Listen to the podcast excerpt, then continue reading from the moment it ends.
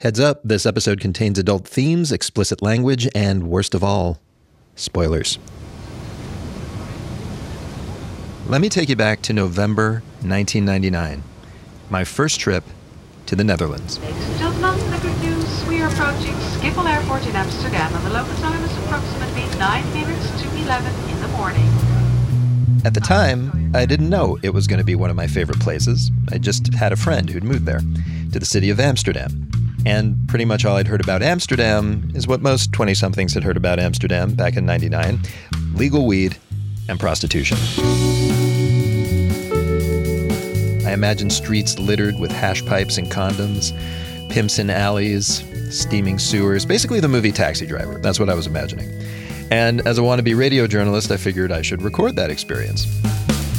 What I found was a city that was adorable.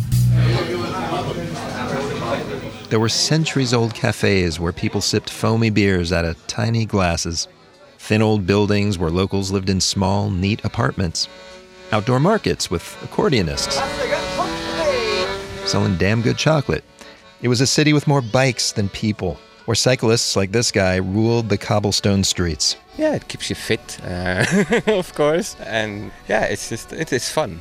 And the red light district, where you found most of the weed and sex workers, even that was bisected by lovely canals with actual swans in them.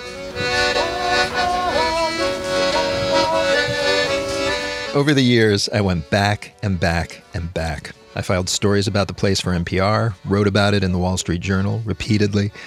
And I came to see Dutch people as kind of like those swans.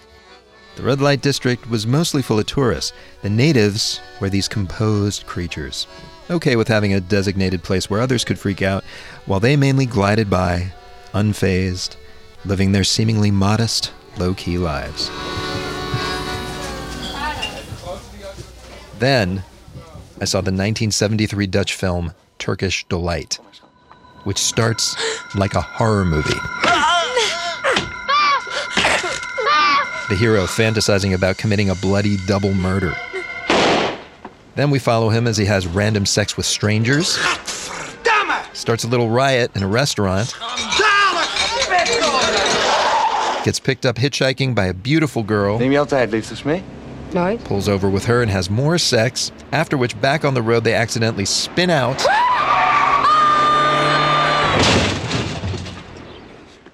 and that's just the first twenty minutes.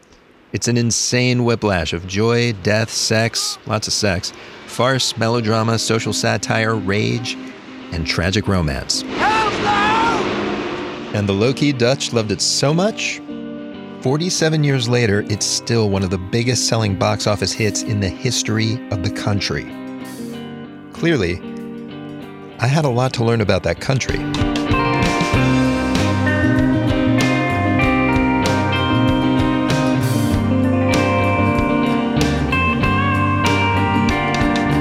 I'm arts and travel reporter Rico Galliano, and from the curated streaming service Mubi, welcome to the Mubi Podcast. Mubi showcases beautiful, a lot of times mind-blowing movies from around the globe. On this new show, we're going to tell you the stories behind those films and any others with stories worth telling.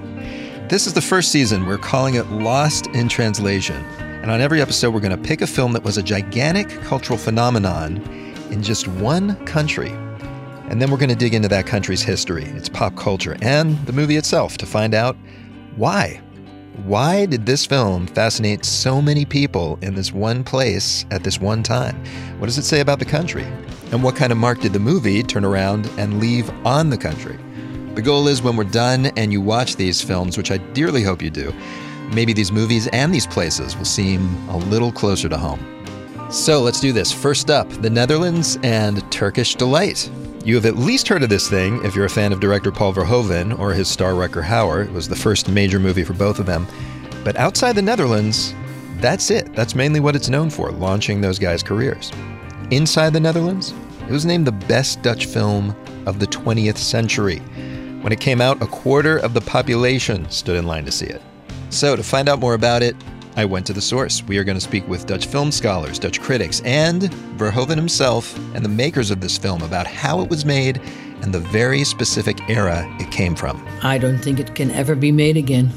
we will never experience the freedom that we had then to make the film. The whole society has changed.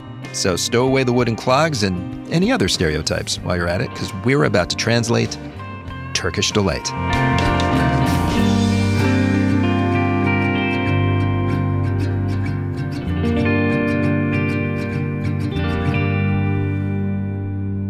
So before we get to the movie Turkish Delight, first you got to understand the book it's based on and the Netherlands of the nineteen sixties when it was written and the guy who wrote it, an angry young man. Well, at that point, actually, he was an angry forty-something-year-old man named Jan Wolkers. Jan Wolkers was well-loved. He was a very, very, very popular man throughout his life in the Netherlands. Always someone who kicked against the pricks, always a rebellious figure, really. That's Sam Garrett. For forty years, he has lived in Holland, translating Dutch books into English, including some of Wolkers' books. Wolkers started off as a visual artist. He quickly became quite famous for sculptures, for works that were hanging in public spaces, was recognized as a visual artist. And at the same time, his autobiographical prose struck a chord. Yeah, the Holland Wolkers started off writing about was not a land of weed shops. Like a lot of Dutchmen of his day, his parents were strict Reformed Calvinists. His small town of Oostheest was provincial and conservative. And his early novels were basically about how much he hated all the above. And an awful lot of Dutch people could relate to that. And we're all too pleased to see someone reacting to that sort of stifling atmosphere that they themselves knew through their home lives or their parents' home lives. And some folks who could really relate to Wolkers were a group of young Dutch people who called themselves provo's. Short for provoceren, to provoke. It was a movement of bohemians, activists, and anarchists, one of Holland's first countercultures. And they were hell-bent on getting Dutch people to loosen up society and make it freer and cooler, starting in the capital city of Amsterdam. That's why I have such good memories of Amsterdam at the time, because it was a very influential movement. And ultimately, it broke a lot of laws and it broke a lot of rules. That is Jan de Bont. He'd go on to direct American blockbusters like Speed and Twister. But in the mid-sixties, he was a budding cinematographer, just graduated from the Netherlands' new film academy in Amsterdam. There was a movement of the provosts that were trying to free everything in Amsterdam. For instance, they made the bicycles free. They bought a whole bunch of bicycles, painted them up white, and everybody could use them of the whole city. So they wanted to make transportation free for everyone. So you didn't have to own a bike. Provo's were also partial to surreal acts of protest. In nineteen sixty-six, when the Dutch Princess Beatrix announced her engagement to a German, who not long before had been a member of the Hitler Youth, the Provo's ruined the wedding ceremony. First, by spreading crazy rumors, like that they were going to lace Amsterdam's water supply with L S D that day. The city called in twenty-five thousand troops to guard the wedding parade. From Town Hall, the carriage goes to West Church for the religious ceremony, and smoke bombs explode along the route. Police attribute the display to about a thousand youngsters. Yeah, that was the Provo's.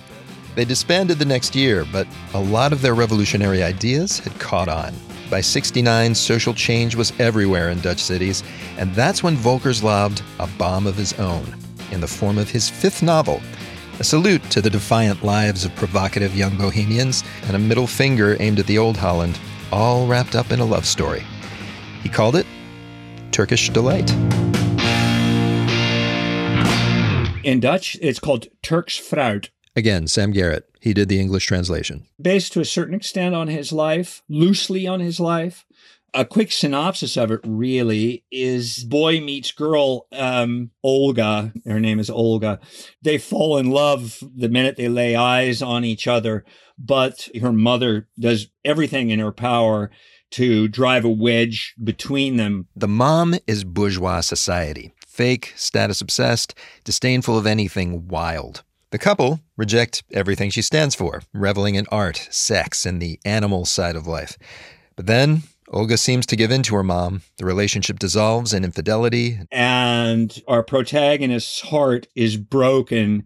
He is an embittered man who seeks comfort in fleeting sexual relationships and really in, in despair, trying to win her back, not succeeding. And finally, spoiler alert, Olga becomes fatally ill and dies. And all the while, that unnamed protagonist, who's a sculptor, just like Wolkers, narrates every detail of the relationship, the sex, their bodily fluids, his grief, her death, in unflinching first-person detail. No apologies, no fear. Very staccato, a lot of street language. Wolkers creates the impression that he is just sitting down and telling you the story, boom, right in your face. And that was that was new. The writer had nailed the anti-establishment zeitgeist. And while the religious right hated it, and some feminists did too, Jan de Bont remembers Turkish Delight became a Dutch sensation. Personally, when I read the book, it kind of made me smile. I have to say, I remember sm- laughing through it because it was so wild. And I thought, oh my God, this they're going to forbid this book from being published or so, you know, it's never going to be accepted. And of course, what happened, because it was so shocking, everybody wanted to read it. Both sides. So it was a gigantic hit. It became the most successful book, I think, in the history of Holland. When I read the book for the first time, I was devastated. I just, I cried. I couldn't believe such a, you know, tragic love story. Monique van de Ven was eighteen years old at the time, an aspiring actress. You know, I came from a very open-minded family, and we could talk about it. But a lot of people in Holland at that time didn't dare to tell people that they would read the book, or, you know, they would go sneakily into a library. It was, a, even though I know that it was extremely popular and a big hit, people still felt like they needed to kind of sneak around with it? Oh, absolutely. Like parents would wrap it, you know, that people wouldn't recognize that they were reading the book. Yeah, it was, it was something. But I think uh, Jan Wolkers really opened a lot of windows. You know, there was a lot of fresh air coming in into Holland. For sure, Turkish Delight touched many people in the Netherlands. It still does. It's on the reading list in Dutch high schools. But it affected Van de Ven and Jan de Bont more than most, thanks to a guy who'd bring them all together to make the movie version. We are talking about Turkish Delight, isn't it, or not? Yes. Of Hollow Man, what is it? Uh, Turkish Delight. Okay, yeah, yeah I, I thought so. This winter, in the middle of Holland's COVID lockdown, I talked to him by phone. Anyhow, my name is Paul Verhoeven, and I'm the director of a Dutch film called Turkish Delight.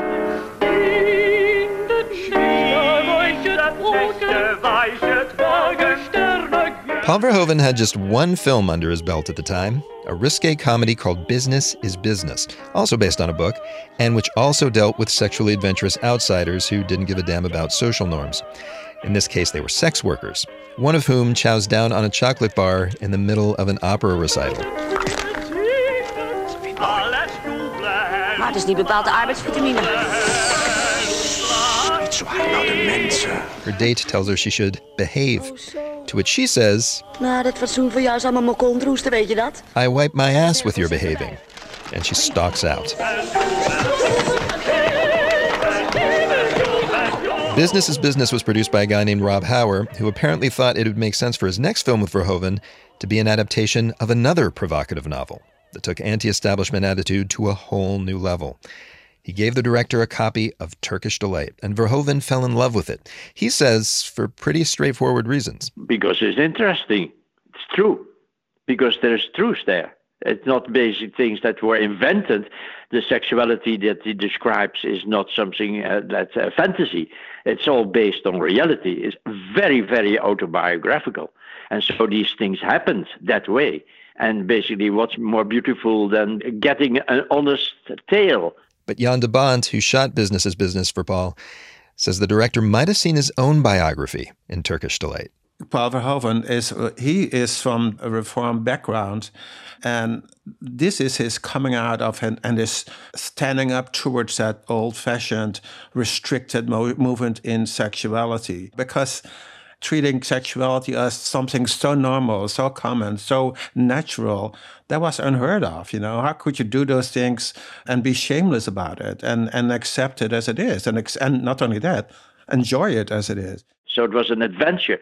I think every, all the movies I made in my life, it was always curiosity. Like, well, that's interesting. Let's see if we can make it to a good movie. To adapt Wolkers' book, Verhoeven signed on his core team from Business is Business. De Bont would shoot it. Screenwriter Gerard Soteman wrote the script, giving the narrator a name, Eric. Now they just needed a couple of actors as carefree, as shameless, in a way, as the characters. Dit heb ik erin gesneden tien jaar geleden, de dag dat ik wegging. Back then, Rutger Hauer was known for a single starring role. The title character on a Dutch T V show called Floris. F L O R I S.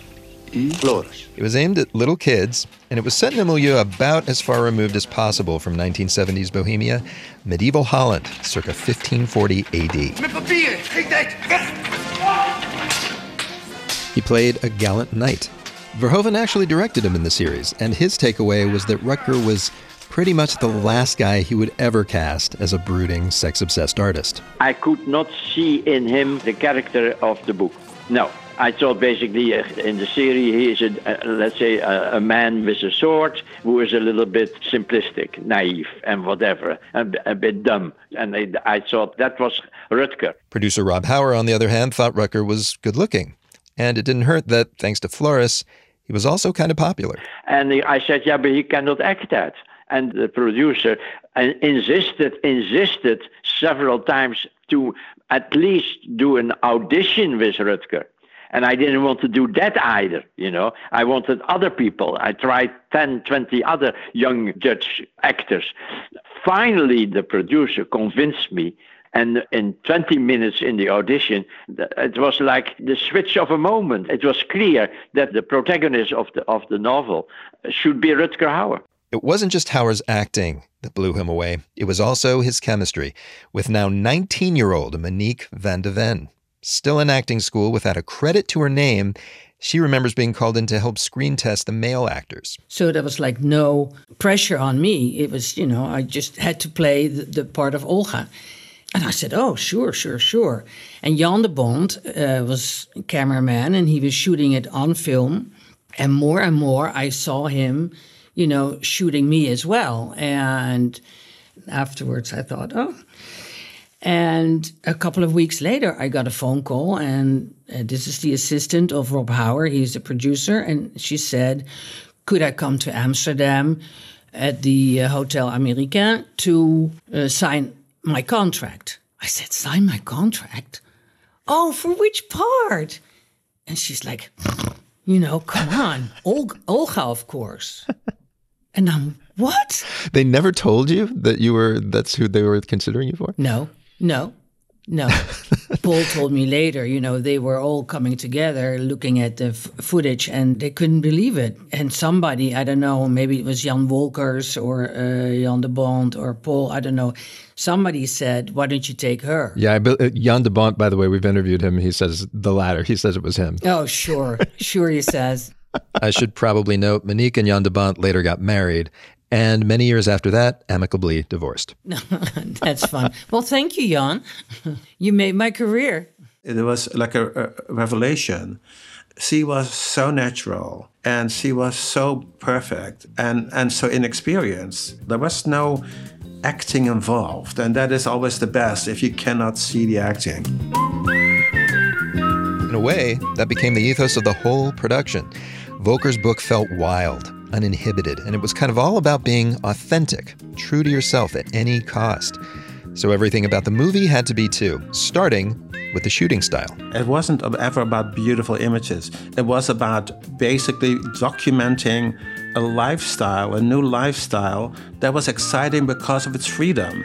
So the camera had to be free as well. The whole movie basically was filmed handheld, which was at the time extremely difficult because those cameras weigh a ton. You have to realize that the, that the film was made in a very loose style. You know, it was not uh, rehearsing, rehearsing, and then this and that. No, we do, it was more like, let's do the scene. It was not storyboarded, in, not even in my head. We just shot it, basically, as I felt it. Or in some cases, like the actors felt it. There's a scene that would become iconic in Holland. While jazz great Toots Thielemans whistles away on the soundtrack, Eric joyfully drives Olga through Amsterdam on his bike, weaving through traffic and running cars off the road. Most of that was improvised. And by the way, shot without a permit. Basically, that was us hiding behind our cars with our camera and then giving a sign to Rutger and have him maneuver through the traffic that was not organized in any way. He just went through the traffic. And he did that in a very nonchalant and uh, superhero kind of way. Hauer also improvised the scene's punchline when he drove the bike at top speed straight through the open front door of a random liquor joint. It just happened to be there, and Rutger decided he's going to drive right into the store, the liquor store. And you can see the reaction of the people that are walking in front of the door, and Rutger just drives right through, and these people are like, oh my God! Yeah, yeah! Yeah, and, and the liquor store guy, you know, was like, what the hell are you doing in my store with a bike? But it was, the scene itself was very funny. And as soon as we were done, we got the hell out of there. Verhoeven pulled off these public stunts by keeping the crew small, mobile, and tightly knit, which turns out also helped during the, well, more private scenes set in Eric's apartment, which were shot in an atmosphere that would be just unimaginable on a modern movie set. Uh, we had this beautiful studio, artist studio uh, in Amsterdam, and it became our house. I mean, you know, a house for everybody, the whole crew and the cast. And we were always there, and it was like complete freedom. You know, I didn't put on a bathrobe between takes. You know, no, I was just walking there. I mean, walking I was, around naked, seriously? Oh, easily, you know. But but nobody looked at it, or nobody thought it was weird. You know, I was very uninhibited. You know, all of Amsterdam was very free and open, and there were, you know, hardly any taboos. I mean, coming out of this uh, bourgeois morale, we didn't want that anymore, and um, we just wanted to, to be free. And it was exactly the right timing, you know. It has a lot to do with the timing. Even so, when the film was finished, no one quite knew what audiences would make of Turkish Delight. By seventy-three, there'd already been serious Dutch films depicting sex. But it, it was very unusual to see it approached in a non-staged way. And this movie feels like nothing is staged. It all feels like it just happened to happen, and we happened to film it. Also, yeah, Wolkers' novel had been a hit, but it was one thing to read his blunt descriptions of sex, defecation, and death. To see it on screen seemed like a different animal. It was, let's say, uh, we w- were not sure that it would be accepted. I remember uh, even days before the premiere of the movie, I was talking to my editor, and uh, we were both thinking, well, you know, I don't know. I don't know what the people are going to say. So when the film finally opened, really nothing could have prepared them for the reaction. Turkish Delight explodes on the scene. Coming up in just a minute. Stay with us.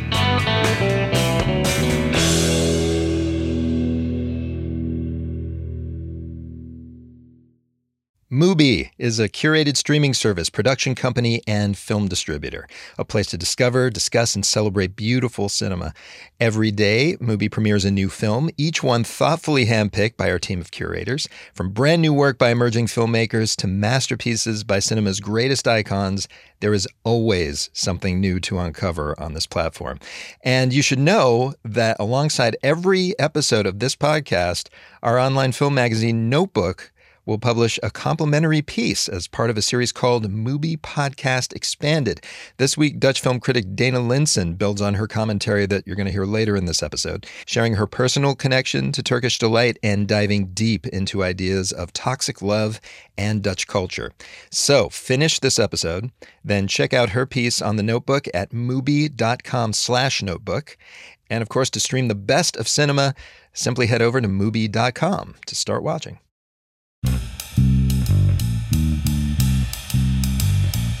All right, so the year is nineteen seventy-three. Turkish Delight is about to come out, and Amsterdam, with its liberal attitudes and drug policies,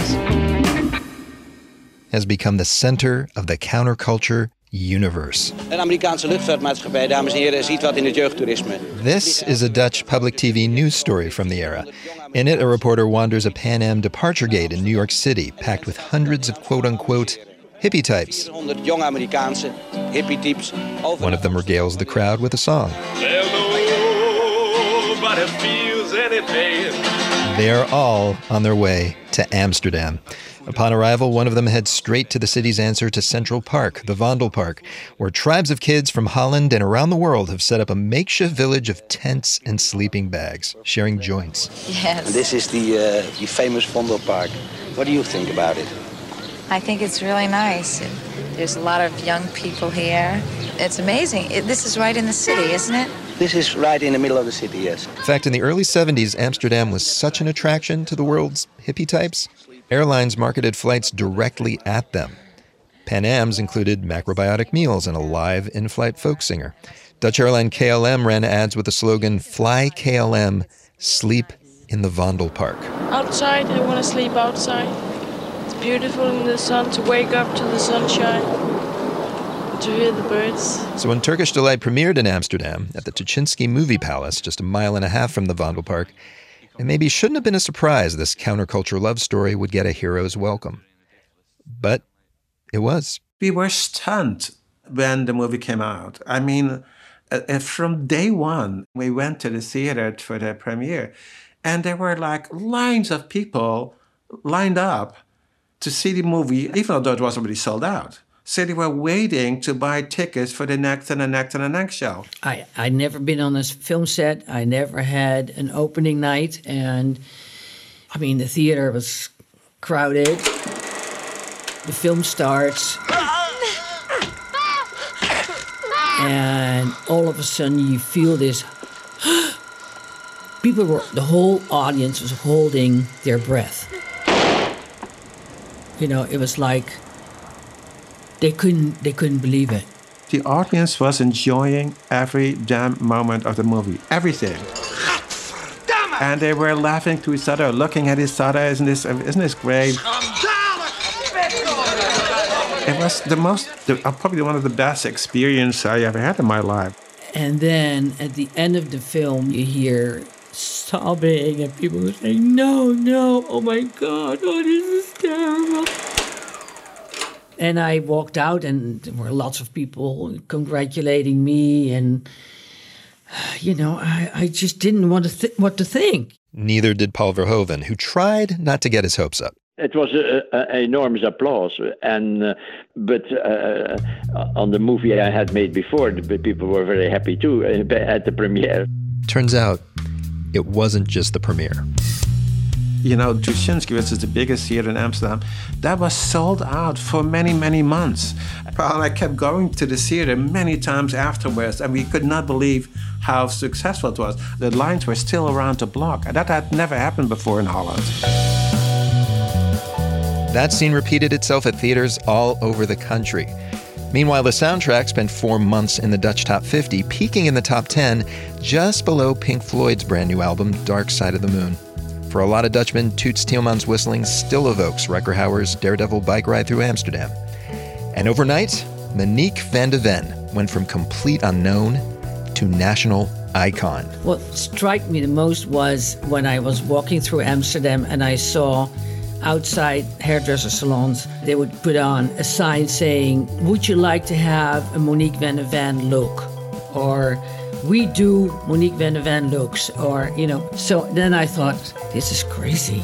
People are crazy. The film sold over three point three million tickets in Holland, the most ever. It held that record for twenty-five years, until James Cameron's Titanic barely eked out three point four million. It was a big moment for Dutch filmmaking, because not only did no one expect this movie to be a blockbuster, no one expected any Dutch films to be blockbusters. The government mainly funded the Dutch film industry, and it wasn't a big industry. Up till then, maybe one or two movies a year was ever made in Holland. So, and they were never big hits. So we had an experience of not seeing very many successful Dutch movies. He's exaggerating. Actually, in the early seventies, a whopping five features a year got made. But he's right. There was no reason to think a Dutch film would be a huge hit, at least not a fiction film. You know, feature films were not very, very uh, prominent in the Netherlands before Turkish Delight. Patricia Pisters is a professor of film studies at the University of Amsterdam. Of course, they were made, but we were really known as a documentary filmmaking country. And we're still very much renowned uh, for that. And that probably has to do with a Dutch matter-of-factness uh, approach, uh, where fantasy and imagination, mm, it's not really, we're, we, there are no science fiction films, for instance, still not in the Netherlands. Horror genre, Just a little bit, not so much. So the documentary school was big and important, but feature films, not so very important. So why did this feature film capture the Dutch imagination? Pisters says it wasn't just its ready-made audience of young Turks. As unhinged as the movie is, it also kind of has that matter-of-fact attitude. I think what is really Dutch about the film, what I do recognize, is a sort of bluntness in addressing everything in the open, you know, and, and I think that is quite Dutch. Yeah, bluntness in the sense that you can just say what you think, whatever happens, you, you, you, you just say it. Which, of course, is what Jan Wolkers and his writing were all about. It reminds me actually, and kind of weirdly, of one of my favorite Dutch words. Their version of a donut, a ball of dough fried in oil, is called an oliebal, an oil ball. Because why would you call it anything else? Why wouldn't you just say it like it is? Now, this is a most important award, simply because this year's foreign film is eligible for next year's Best Picture Award. Turkish Delight did pretty well overseas. In the U S it earned decent reviews, plus an Oscar nomination for Best Foreign Film. Turkish Delight, Netherlands. And the winner is France for Day for Night. And when it lost, it went the way of most foreign film nominees in America, fading into memory and later showing up on the occasional video store wall. In the Netherlands, of course, the movie's had a long life, but a complicated one. My name is Dana Linssen, and I'm a film critic for Dutch newspaper N R C Handelsblad. Dana Linssen was seven years old when Turkish Delight hit theaters. She didn't get around to seeing it till her early twenties, but she says when she finally did, it felt like she'd seen it already. In Holland, that's how canonized it is. So at that time, there was nothing about the film that I found shocking or extraordinary. It was just a Dutch film. Because it had so seeped into the culture, it was kind of like, oh, well, I've, you know, I've been hearing about this my whole life. Definitely. And growing up as a kind of a bookish person, an avid reader, I'd already read the book and I knew of the, the reputation. So it's probably a little bit like growing up in Paris and never seeing the Eiffel Tower, but at the same time seeing it everywhere and knowing all about it. It's the Eiffel Tower of Dutch film. Well, uh, um, nope. When you say it's the Eiffel Tower of Dutch film, I have to add, pun not intended, of course, because otherwise we're going all erotic in the first minutes of our conversation. And while Linssen respects the movie, she actually says its take on eroticism, its sexual politics, are what give her some pause. Because even uh, Jan Wolkers' book is written from such a masculine perspective, and it's really objectifying the female characters in such a way that I think no writer nowadays could get away with. Something in defense of Paul Verhoeven is I think he adds a little irony to it, but still it's highly problematic. The way Eric, when he's mourning Olga at the beginning of the film, is just using all these women to take revenge on her or forget her or get over his grief. And this you can all explain psychologically very well, but the end result is not so pretty. It's not a new criticism. Some feminists picketed the film as soon as it hit theaters back in seventy-three for these exact reasons. Others actually celebrated it for showing a woman enjoying sex as much as a man without shame. I asked Linssen where she thinks modern Dutch viewers land. I've been asking around because I was actually curious, and I've been asking them the questions that I've been asking myself, like, what about the sexual politics of the film? Is Eric a relatable hero? Is he likable? Because if you grow up with Rutger Hauer in the cinema, you sort of have a crush for life on him. So it's really hard. No, it's it's really hard. And I'm sure there's many American actors that have the same effect on people. You just grow up with them. Rutger Hauer for a while was our only movie star with Monique van de Ven. So do I like it still? Yes. Do I find it problematic? Yes, even more so. Would I want to see it again now that we've been talking about it for a while? Yes, of course. But I'm pretty sure that this is not a film that someone would either, well, would want to make or could make. It's definitely not a contemporary film anymore. Monique van de Ven agrees. Turkish Delight is a movie very much of its time. I don't think it can ever be made again. But she's not talking about its sexual politics so much as its seventies vision for society, one that was shared by the filmmakers and reflected even in the way they made the movie. It was a vision of a world that wasn't comfortable or safe, but it was without boundaries. We will never experience the freedom that we had then to make the film. I think whole society, the whole society has changed. I think uh, we are much more holding in, which is really sad, you know. If Turkish Delight isn't quite as life-changing for modern Dutch audiences, it definitely changed the lives of its creators. For Jan de Bont, it was the first step towards the shooting style he'd later use as a D P on American blockbusters, including this one you may have heard of, starring Bruce Willis. Die Hard, the way that was filmed, basically also very freestyle, and being in the middle of the scene and giving actors an incredible amount of freedom.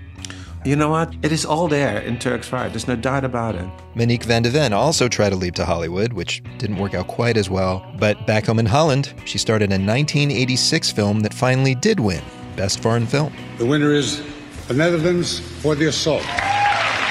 And Rutger Hauer, of course, went on to become maybe the most famous Dutch actor on earth, right up until his death in twenty nineteen. I asked Van de Ven about her chemistry with him back in seventy-three. What made that spark between them on screen? He was very much in love with his girlfriend then, Ineke, and he stayed in love until he died, you know, for over fifty years. He just adored her. And at his memorial, I said, you know, Rutger was so much in love with Ineke that he projected that love onto me.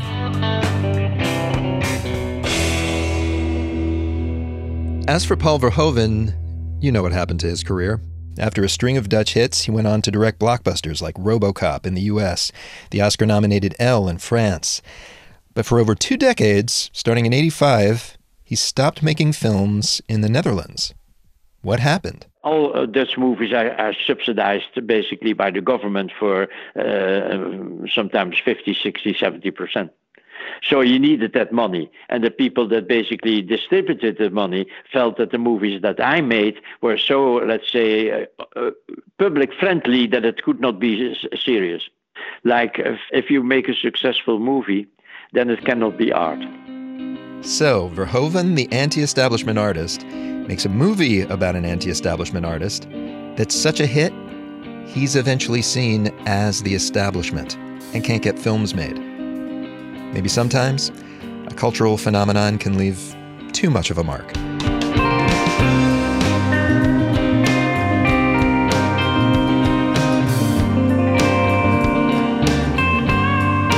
And that's the Mubi Podcast for this week. Thanks for joining us for this debut episode. Follow us to catch the rest of this season's deep dives into movies that became part of their home country's canon. We will be tackling one from almost every continent, in fact. Next week, the Bollywood rom-com Indian audiences just can't seem to quit. Everybody knew that this was going to be massive, but I don't think anyone imagined it would be playing twenty-five years later. This episode was hosted, written, and cut by me, Rico Galliano. Jackson Musker is our booking producer. Our engineer was Stephen Colon. Martin Ostwick composed and performed all the music from garage rock to guzheng. Special thanks this week to Jonathan Gruber. The show is executive produced by me, along with John Baronechea, F H Ekerell, Daniel Kassman, and Michael Taka for Mubi. If you're digging the show, please leave us a five-star review wherever you listen. It helps get the word out so others can find us. And if you want to tell us personally how great we are, our email is podcast at mubi dot com. Why, thank you. And of course, for great indie, cult art house, and classic cinema from every era and around the planet, subscribe to Mubi at mubi dot com. Till next week, it's a big world. Watch globally.